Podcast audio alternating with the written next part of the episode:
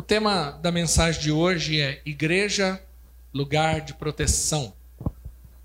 Eu, semana passada, comecei a falar da importância de sermos igreja. Eu acredito mais do que nunca que é um momento propício para nós fortalecermos a ideia do que é ser igreja. No momento de pandemia, no momento de é, onde está se pregando distanciamento, afastamento, isolamento, palavras como essa, eu acredito mais do que nunca que é hora de nós entendermos o nosso papel de sermos igreja. Me preocupa muito um conceito que está sendo colocado que para mim é enganoso. Segundo a palavra de Deus, é maligno, é diabólico. De que é possível ser cristão e viver como igreja do Senhor de forma virtual. Não acredito nisso. Não acredito nisso e não consigo enxergar um bom futuro para alguém que entra por um caminho desse. E um cristianismo virtual, trancado dentro de casa, assistindo live sozinho. Não consigo ver biblicamente respaldo para viver um cristianismo assim. Acredito que ser igreja é, acima de tudo, é uma reunião dos santos, é uma reunião daqueles que estão em Deus. Então, igreja para mim nunca será individual. Apesar de eu ser igreja individualmente, mas eu só consigo ser igreja de fato no coletivo. A Bíblia diz que nós somos como pedras. Pedras vivas é o que diz lá. Então, eu sou parte dessa construção.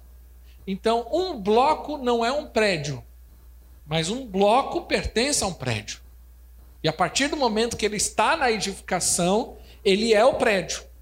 Porém, se eu pegar o bloco e colocar lá no meio do terreno baldio, ele vai ser só um bloco. Quando estão entendendo, diga amém. Então acredito mais do que nunca de que é tempo de nós crescermos nisso, nesse entendimento. E fortalecermos esse conceito dentro do nosso coração. 1 Pedro capítulo 5, versículo 8. Pedro traz um, um texto que diz assim: Estejam atentos, tomem cuidado com o seu grande inimigo.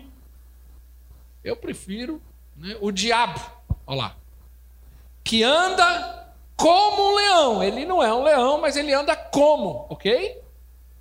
Rugindo à sua volta, ou em algumas traduções, ao derredor, buscando ou à procura de alguém para devorar.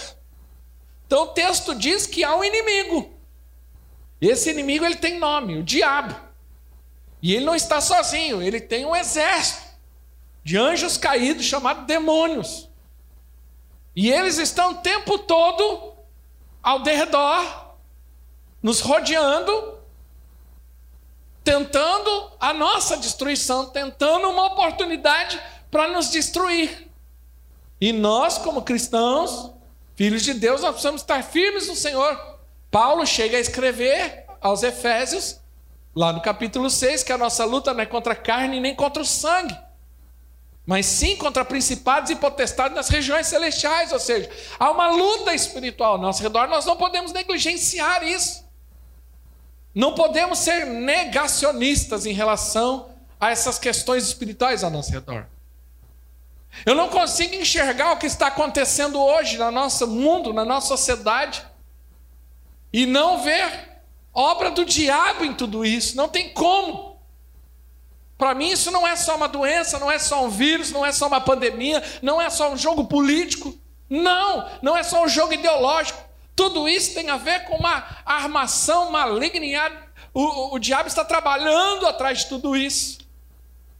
E nós precisamos ter discernimento espiritual, igreja.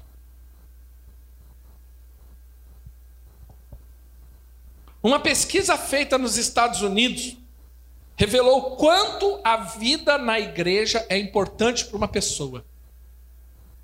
Recentemente, uma organização fez uma pesquisa com casais para descobrir a taxa de divórcio e descobriu algo muito interessante.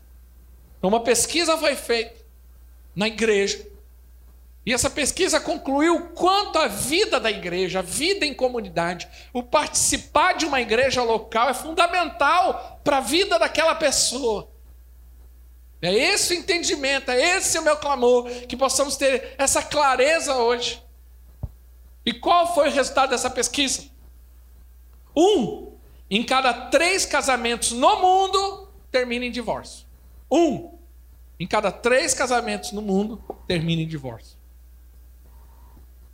Mas quando o casal casou-se numa igreja, esse índice diminui grandemente e apenas um a cada 50 casais. Enquanto no mundo, um a cada três, um terço dos casamentos no mundo acaba em divórcio. Quando a pessoa casa na igreja, participa de uma igreja local, é um para 50.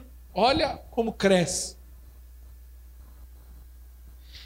E se o casal ele frequenta assiduamente a igreja, ou seja, não é apenas um casal que se casou na igreja, mas ele é um frequentador assíduo, ele participa da igreja ali assiduamente. Esse número vai para um para cada 105 casais.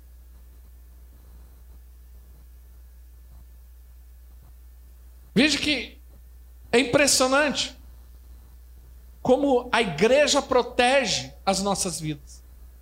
No mundo, um a cada três. Quem casa na igreja, um a cada cinquenta. Quem frequenta uma igreja assiduamente, todos os domingos, participando ali ativamente da igreja, um a cada cento e cinco. Agora, um número mais impressionante ainda.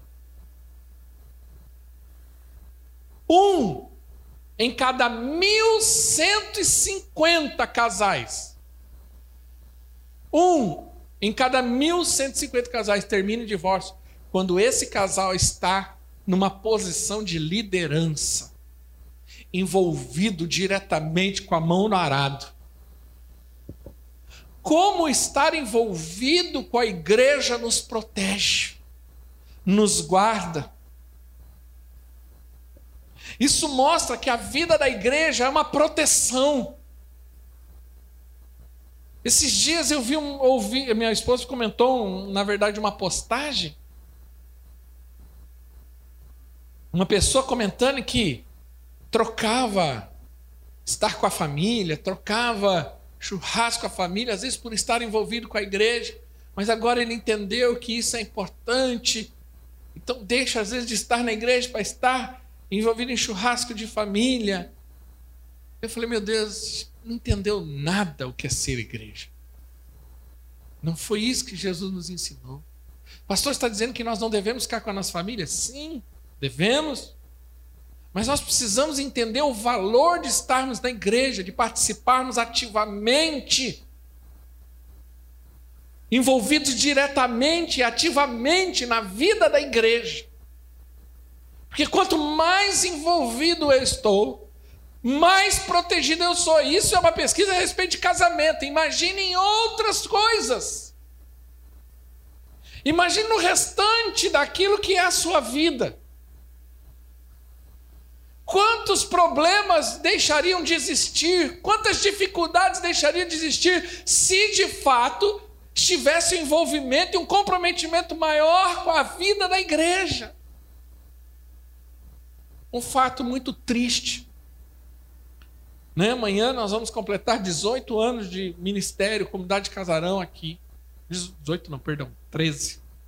É que amanhã é 18. 13 anos. E um fato muito triste é que à frente da mesma igreja há 13 anos, você começa a ver muitas indas e vindas. Você já é gente que se converteu, é gente que desviou, é gente que estava firme, é gente que esfriou, é gente que estava bem, é gente que estava mal você começa a ter essa percepção, porque você já está ali caminhando né, há algum tempo. E a minha tristeza é ver pessoas que outrora estavam firmes, envolvidas, jovens que estavam firmes, envolvidos, e aí começaram a se afastar da vida da igreja, a esfriar da vida da igreja, a, a ter outros compromissos em relação à vida da igreja, e hoje esses jovens Estão com a vida, às vezes, tudo arrebentado, casando errado, Alguns já casou, já separou, engravidou. Outros até morreram. Por quê? Porque estar na igreja, estar envolvido com a igreja nos guarda, nos protege. Nós precisamos valorizar a vida da igreja. Quando a pessoa está envolvida diretamente, ela está preocupada em ser um modelo, em ser um exemplo, em ser um referencial. E isso tudo termina num fator de proteção para aquela própria pessoa. Alguns falam, não, mas é muito cansativo, há uma cobrança, há isso, ah, mas é, é, é, a igreja é célula, existe uma pressão. Mas deixa eu te falar uma coisa: todos aqueles que estão envolvidos, eles têm dificuldades, eles têm as suas lutas, mas eles conseguem vencer muito mais. E desistem muito menos. Porque eles têm muito mais a perder. Você está entendendo? Quanto mais envolvido você está, mais você tem a perder. Quando você não tem nada, você não tem nada a perder. Quando você não está envolvido com nada, você não tem nada a perder. Então, pecar para mim também não tem muito a perder. Imagine, pastor. Vou dar um exemplo. Vou dar o meu exemplo. Agora imagine o, de muitos. Pecado dá muito trabalho. Entendeu? Aí o pecado, seja qual for, nós vamos colocar o adultério. Hum, clássico. É, tem, uns, tem, uns, pecados clássicos aí. Né? Não é simplesmente adulterei, errei, pedi perdão e a vida continua. Eu vou perder. Vou perder credibilidade. Tudo aquilo que foi construído, às vezes durante anos, você perde em alguns minutos toda uma história foi construída, toda uma imagem que foi construída, toda uma autoridade que você foi conquistando durante os anos, você perde em alguns minutos. Isso envolve minha família, minhas filhas, isso envolve minha esposa, isso envolve meus parentes, isso envolve a igreja, o nome, então toda vez eu pensando, dá muito trabalho. Agora, se você não está envolvido com nada, se você não está comprometido com ninguém, com nada, com nenhuma causa de fato de Cristo, por isso tem muita gente que vive chutando balde ou colocando pé na jaca. Porque ele não está tão envolvido. Por isso que nós o tempo todo falamos assim: se envolva. Se envolva. Pastor, mas é mais compromisso. Sim, mas isso vai te proteger. Quando você entender, diga amém. A vida da igreja é importantíssima. Por isso eu sou contra. E tenho falado aqui de púlpito, batido nisso. Fique em casa, isolamento social. Ou agora com uma ideia de igreja que você não precisa estar no prédio, que você não precisa estar participando de uma igreja local, você pode participar de uma igreja virtual. Isso é, é diabólico, tudo isso é do inferno. Porque você nunca vai conseguir viver a vida da igreja isolado.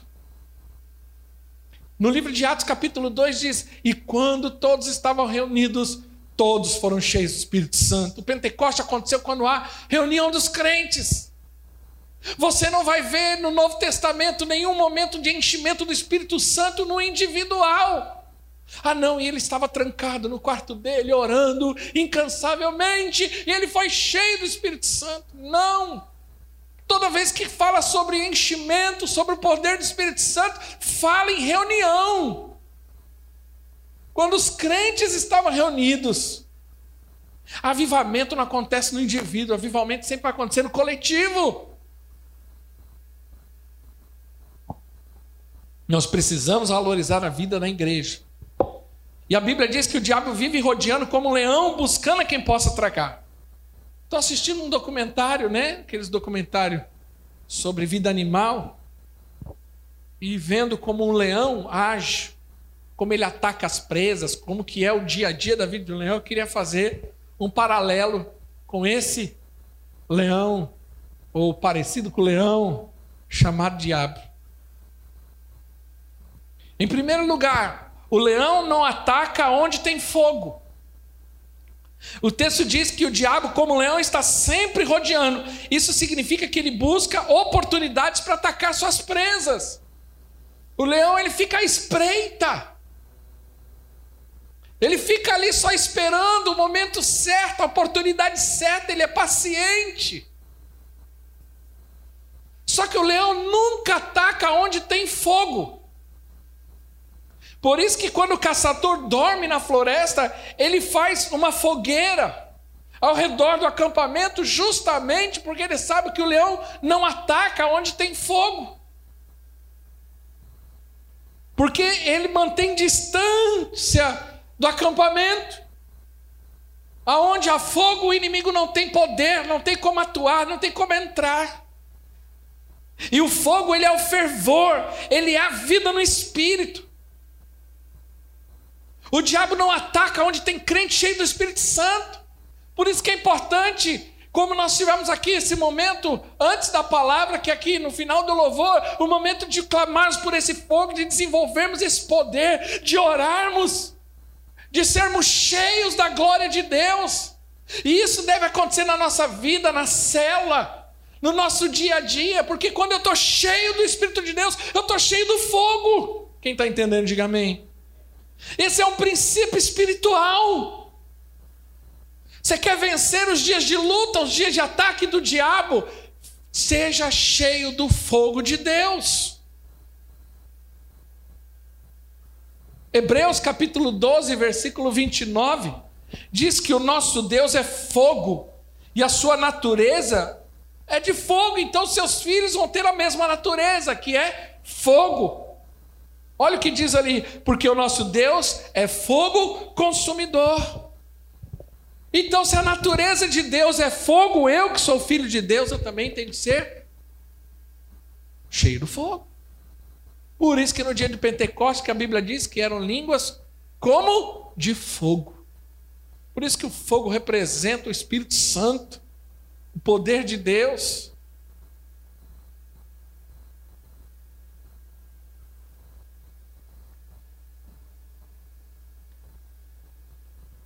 Hebreus 1,7, olha o que diz. Ainda quanto aos anjos, diz: aquele em quem seus anjos faz ventos, e seus ministros labaredas de fogo. Esse é um jargão, um jargão bem pentecostal. E aí, labareda. É? E aí, tocha. Eu gosto dessas coisas, viu?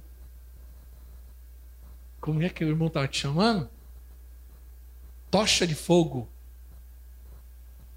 E aí, tocha. Labareda. Isso é coisa de crente.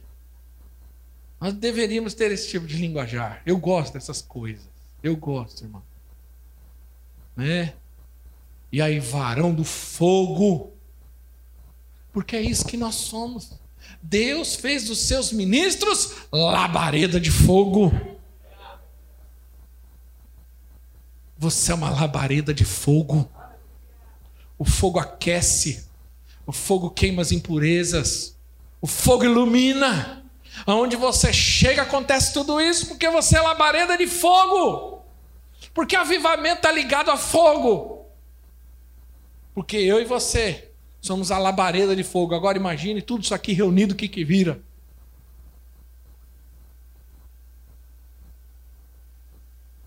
Leões fogem do fogo, todavia, muitas vezes, caçadores inexperientes iam caçar e não calculavam o tempo da combustão da madeira. Eles colocavam fogo, mas o fogo não durava tanto. Eles não calculavam, né, à noite. E aí o fogo apagava no meio da noite, acontecia, apagou o fogo, acabou a luz, as trevas chegam e o diabo agora tem acesso. Isso é um princípio espiritual para nós. A maneira de manter-nos protegidos do ataque do inimigo é mantermos o fogo aceso dentro de nós. O tempo todo. Não é porque você uma vez está cheio do fogo, você vai estar cheio do fogo sempre. O fogo ele precisa ser alimentado. O fogo precisa ser alimentado. Quem já fez fogueira aqui? Né? As fogueiras que a gente fazia, principalmente no período do inverno. Você tinha que ali alimentar o fogo. Vai pegar mais madeira e põe mais, porque a madeira queimou. E o tempo todo você tem que estar alimentando o fogo. Não é porque você pegou fogo, tá bom. Você precisa estar o tempo todo alimentando esse fogo. Na nossa vida espiritual é isso, quando eu disse, vai ler Bíblia, você está alimentando fogo. Vai estar com os irmãos, você está alimentando fogo. Vamos orar, está alimentando fogo. Tem a vigília, eu vou alimentar o fogo. Tem o culto, eu vou alimentar o fogo. Tem a célula, eu vou alimentar o fogo. É assim que alimenta o fogo. Sabe, tem que ter fogo de Deus queimando dentro de nós, tem que ter fogo no nosso coração, tem que ter fogo na nossa casa, tem que ter fogo na nossa célula. Você quer deixar demônios longe da sua família? Que a sua família seja uma família do fogo. Aquela célula tem que ser uma célula do fogo. Os nossos cultos tem que ser um culto do fogo. Porque quando tem fogo, o inimigo não chega perto. Aleluia por isso. Mas muitas vezes você vai esfriando e o inimigo começa a atacar. Por isso temos que avaliar a nossa vida, nossa casa e nossa cela, porque ataques constantes podem ser um sinal de falta de fogo. Nossa, está dureza. O diabo não para de atacar. Eu, entra semana, sai semana, e eu sinto opressão, eu sinto inimigo, eu estou desanimado, eu não estou orando, então falta fogo. Começa a levantar o fogo, você vai ver que o diabo para de cutucar você. Quando você entendendo, diga amém. Quantos são cheios do fogo aqui? Quero te convidar a ser um homem, uma mulher cheio do fogo. Irmão, tenha discernimento espiritual. Começou a brigar demais no casamento, dá rolo demais. Sabe quando começa aquelas coisas que você percebe que não tem nada a ver com TPM, que não... você percebe que é ataque do diabo? Começa a orar. Você vê na célula, a célula com dureza, aquele negócio não vai, a dificuldade. Para a célula, começa a orar. Irmão, nós vamos tirar aqui na célula aqui uns minutos para orar. Começa a orar, todo mundo orar. Deus, em nome de Jesus, nós cremos no teu poder. Começa a levantar um clamor, começa a ser uma célula do fogo e você vai ver a glória de Deus. Sua empresa, o negócio não vai, tá lá e não vai. Começa a orar, tá se sentindo perseguido, começa a orar. Você vai ver que vai acabar. Porque onde há fogo, o diabo não tem acesso. Quem crê, diga amém. O diabo não está disposto a atacar uma cela aonde está cheio de fogo, porque ele sabe que ele vai se queimar. O evangelista Reinhard Bunk, ou Bunk, faleceu acho que ano passado, ele falava assim: moscas não pousam sobre o fogão quente. Moscas não pousam sobre o fogão quente. Por isso que tem que ter fogo. Se você olhar o tabernáculo lá, você é, ia ver que havia lá o incensário. O incensário é onde eles colocavam fogo e a fumaça subia. E aquele incensário, que representa a oração, ele tinha que ficar aceso 24 horas por dia. Havia turnos de trabalhadores lá de levitas só para alimentar o fogo do incensário só para ficar lá o tempo todo cuidando do fogo do incensário. Por quê? Porque o fogo é assim. E, e mais interessante do incensário é que o incensário, ele além de ficar com o fogo aceso, ele subia uma fumaça. Aquela fumaça tomava conta do ambiente. Porque aquela fumaça representa a oração. A oração que sobe. Mas aquela fumaça também tinha um propósito. Quem já usou aqui na sua casa os mais antigos lembram? Tinha muito pernilongo, você pegava uma cobrinha verde, punha fogo, e assim, espantava os pernilongos e você dormia fedido. Não era assim? Aquela cobrinha ficava queimando ali a noite toda no cantinho do quarto, ou na sacada da casa. A intenção do incensário também era produzir uma fumaça que espantava as moscas que não deixava as moscas tomar conta do ambiente. Porque mosca representa na Bíblia demônios. Havia um Deus da mosca. Moscas são demônios.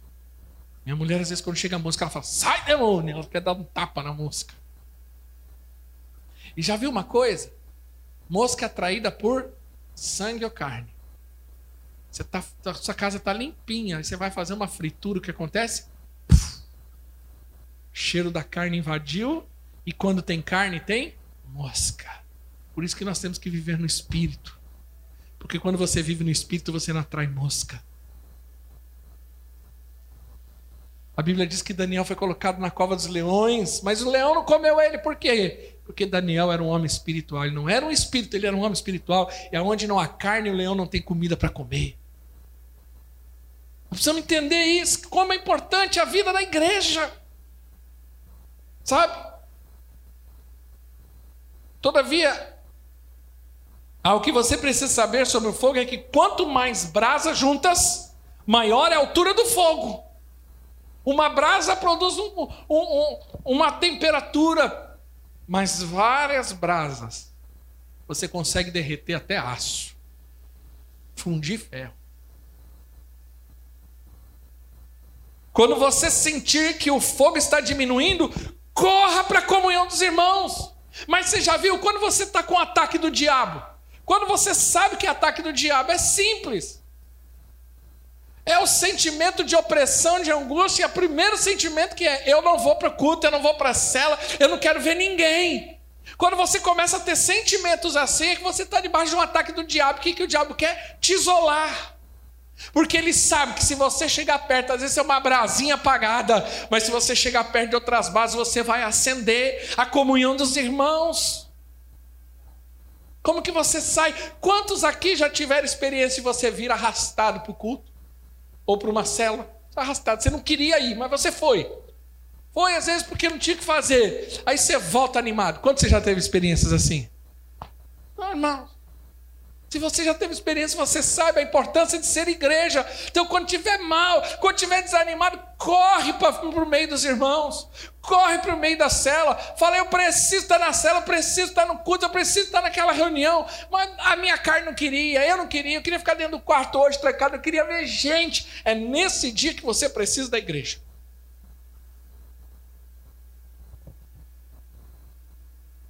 Quando você sentir que a paixão está diminuindo, corra para perto de quem está incendiado. Eu tenho um princípio comigo. Que esse é o perigo para muita gente. É que muitas pessoas, quando estão mal, elas procuram outras pessoas que estão pior do que ela. E ao invés de acender o fogo, aumenta a frieza e a indiferença. Vou repetir. Para você que está me assistindo, para você que está me escutando, para você que está aqui. Muitas pessoas que estão mal, elas procuram pessoas que estão tão mal ou pior do que ela, aumentando assim a frieza e a indiferença. Ela já está mal, ela encontra outro que está mal, aí ela fica pior. Ela já está chateada, ela encontra sempre chateada, porque Guarda isso, aqui é um, é um, é um é, é princípio espiritual, tá? Os espíritos se encontram. Sabia disso? Espíritos se acham, espíritos parecidos se acham. Você precisa tomar cuidado. Jesus fala assim: vocês não sabem de que espírito sois? Entender que espírito que está operando na vida da pessoa. Pode ver. Vou dar um exemplo. Eu já vi homossexual falar assim: eu, quando eu chego no ambiente, eu sei quem é. Quem já ouviu falar? Quem já ouviu? O espírito se encontra. Você pode ver que um adúltero sempre vai encontrar um adúltero no ambiente. Ele é adúltero. Ele sempre vai encontrar um adúltero no ambiente. É como alguns de nós na escola quando garoto. Você mudava de escola porque você estava bagunçando aqui nessa escola. Você encontrava os bagunceiros da outra escola. É ou não é? A mãe falava assim: vou tirar você porque o problema são seus amigos. Sabe de nada, inocente. Mãe é muito inocente. Aí mudava de escola, encontrava os bagunceiros daqui. Ué? Mas o problema não era lá. É que bagunceiro sempre encontra o bagunceiro. Você já viu criança? Tem aquelas crianças que gostam de bagunçar? Elas já chegam no ambiente procurando um amigo. Porque ela quer encontrar alguém que vai bagunçar como ela. Porque os espíritos se encontram. Os espíritos de porcos. As crianças. Quem está entendendo, diga amém. Sabe, portanto, meu irmão, você está experimentando algum ataque constante do diabo na sua vida? Acenda o fogo, mantenha esse fogo aceso. Em segundo lugar, vou falar só dois pontos hoje, vou terminar. Semana que vem eu falo mais. Os leões atacam mais na escuridão. O diabo não ataca onde tem fogo, porque ele ataca mais na escuridão. Por isso que normalmente leões caçam de noite. Os leões sempre atacam suas presas quando estão famintos, seja de dia ou de noite. Mas à noite eles levam uma vantagem muito grande sobre suas presas. Por quê? Porque o leão ele tem um sistema de visão que permite enxergar melhor no, no escuro. Suas pupilas dilatam, já viu gato? Quem tem gato em casa? À noite suas pupilas dilatam, então para que ele possa receber melhor a luz. Então ele tem uma capacidade, tipo uma visão noturna. Então quanto mais escuro, mais fácil fica. Ele já sobressai sobre os outros. Então, trazendo isso para a nossa condição espiritual, é quanto mais trevas, mais condição para o diabo tem para atacar as nossas vidas. E isso é um princípio espiritual. Porque o diabo opera melhor onde há trevas. Quanto mais trevas, quanto mais ignorância da palavra. Porque trevas fala de ignorância da palavra. As trevas para nós apontam na ignorância da palavra. A Bíblia diz que o povo perece por falta de conhecimento. A falta de conhecimento, por isso que nós estamos aqui falando para você: olha, é, não deixe de estar nos cultos, porque cada vez que você está num culto, cada vez que você está na cela, você está sendo exposto à palavra, à luz de Deus. E cada vez que você é exposto a palavras, as trevas vão embora e luz chega no teu coração. Por isso que nós estamos aqui falando, faça o curso de maturidade, faça o curso de CTL, faça o nosso pastoral, participe desse momento. Toda terça-feira estaremos aqui. Por quê? Porque nós estamos querendo que, que, ter lucro com isso. Não temos lucro com isso como igreja. A nossa intenção é, é, é trazer você luz. Luz. Jesus disse: Olha, errais por não conhecer as Escrituras e nem o poder de Deus. Tem muita gente fazendo besteira na vida porque não conhece nada da palavra, não conhece nada da vontade de Deus. Porque conhecer a palavra é conhecer a vontade de Deus. Não é no conhecer no sentido teológico apenas. Não é conhecer a etimologia da palavra, não é conhecer os conceitos teológicos, que são importantes. Não, mas conhecer a palavra é conhecer o coração de Deus. É conhecer qual é a vontade de Deus para a minha vida. Tem gente que passa a vida procurando um propósito, querendo descobrir um propósito, querendo achar seu propósito de vida. Deixa eu te falar uma coisa. Você não precisa procurar propósito de vida, esse propósito já foi escrito antes da consumação dos séculos em Cristo Jesus. Deus já te concebeu antes, há um projeto, há um propósito pronto. E quando eu acesso o coração de Deus, eu entendo esse projeto para a minha vida. Agora eu acesso por quê? Por meio do conhecimento da palavra. João 8,32 diz: Conhecereis a verdade e a verdade vos libertará, porque trevas fala de prisão. Quanto mais trevas, mais limitado você fica. Como que você anda quando está escuro? Você anda correndo? Em casa lá tem umas escadas, né, para ir para um quarto para o outro, lá para uma área da casa para o outro, tem escadas. E às vezes, né, muito comum, eu, eu, eu sou o último a dormir, e aí eu apago tudo. E às vezes eu subo, apago as luzes, olho tudo minhas filhas dormindo e vou descer. Só que eu desço no escuro, eu desço assim, tateando, com medo danado de rolar aquelas escadas com sono. Por quê? Porque te limita. Se eu, se eu é, fechar os seus olhos e pedir para você correr, você vai correr? Não. Você vai ficar com medo, porque a ignorância, as trevas te limitam, você fica limitado.